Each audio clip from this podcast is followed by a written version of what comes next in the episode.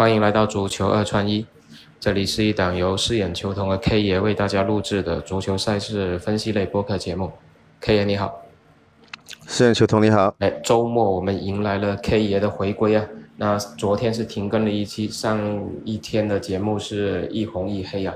那个比利时杯的安德卫普是顺利打出来了，但是智利甲。智利大学的大球是比较遗憾的，在一比一的时候尬住了，我们打野没有成功啊。那今天周末五大联赛又是 K 爷的主场，今天两场比赛都交给 K K 爷来给大家分享。来，K 爷，好的，呃，因为昨天我们音频是停停更了，但是我们在抖音的足球二创意里面是有在发作品的，也命中了比分，两场也过了，呃，大家也可以去关注一下。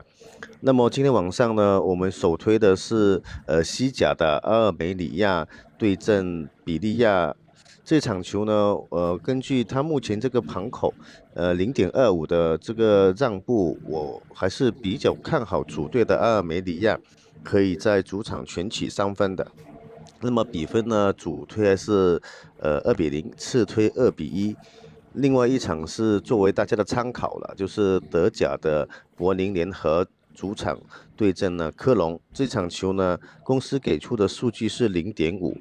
那么以目前联合呃今年那个柏林联合的整体来说，我是相对可以看好他今天晚上可以全取三分，然后紧跟拜仁的脚步了。对，如果今天往上赢的话，他可以是四十六分了已经。对，跟多特就相差三分而已了。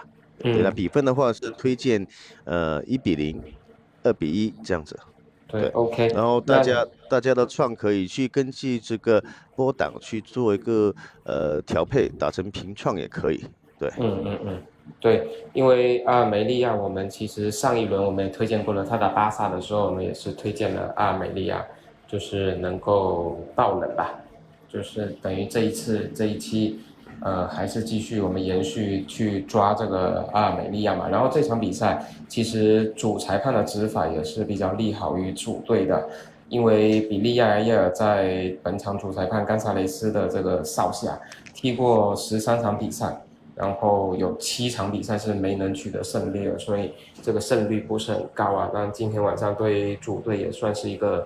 不错的一个基础面的一个支持吧。那今天两场比赛就给大家分享到这里。我们希望今天能够继续延续 K 爷昨天的状态了，然后两场都能取得一个红单的成绩。